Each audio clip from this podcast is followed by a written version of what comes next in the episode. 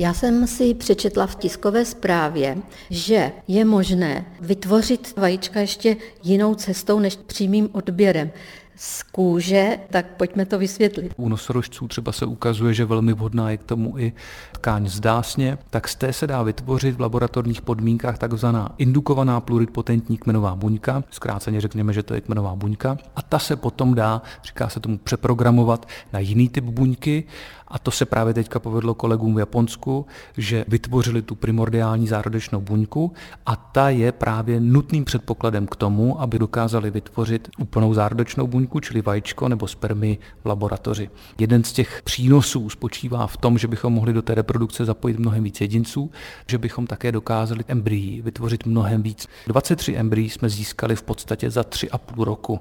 To je kvůli tomu, že když jedeme do Keni, tak od té fatu můžeme ta vajíčka odebrat tak jednou za 3, za 4 měsíce a pak, když máme štěstí, tak v laboratoři se nám povede dvě až tři embrya po každém zákroku.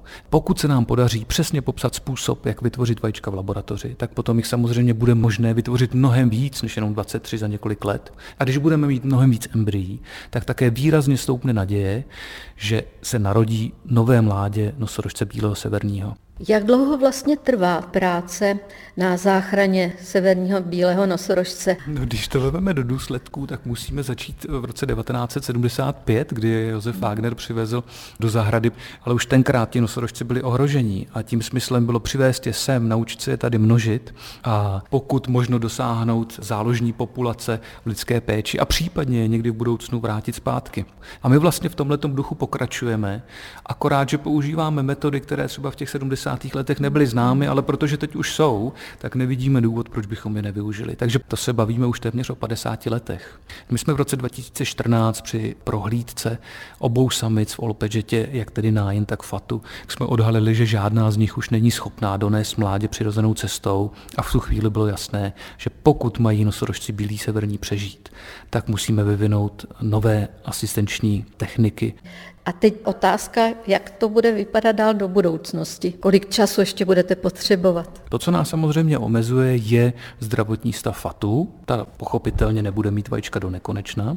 Co se týká práce v laboratoři, tak tam vzhledem k tomu, že pracujeme s materiálem, který dokážeme uchovat minimálně po desítky let, spíš stovky, my to vlastně nevíme. Nicméně v tomto případě úplně časem tlačení nejsme. Na druhou stranu nevidíme úplně důvod, proč to nějakým způsobem zdržovat. Primordiální zárodečné buňky se teď podařilo udělat po asi třech letech práce, tak samozřejmě doufáme, pokud by to takhle šlo, kdyby třeba za tři, za čtyři roky jsme dokázali vytvořit vajíčka v laboratoři, tak by se nám obrovsky rozšířily možnosti v tom, jak zachránit severní bílé nosorožce ve stručnosti, kolik zemí se podílí na tom projektu? Česká republika, Německo, ale v Německu je to víc institucí než jenom jedna, hmm. Itálie, Kenia, Kenia, Japonsko, třeba Spojené státy americké, máme kolegy dokonce v Austrálii, je to 6, 7, 8 zemí.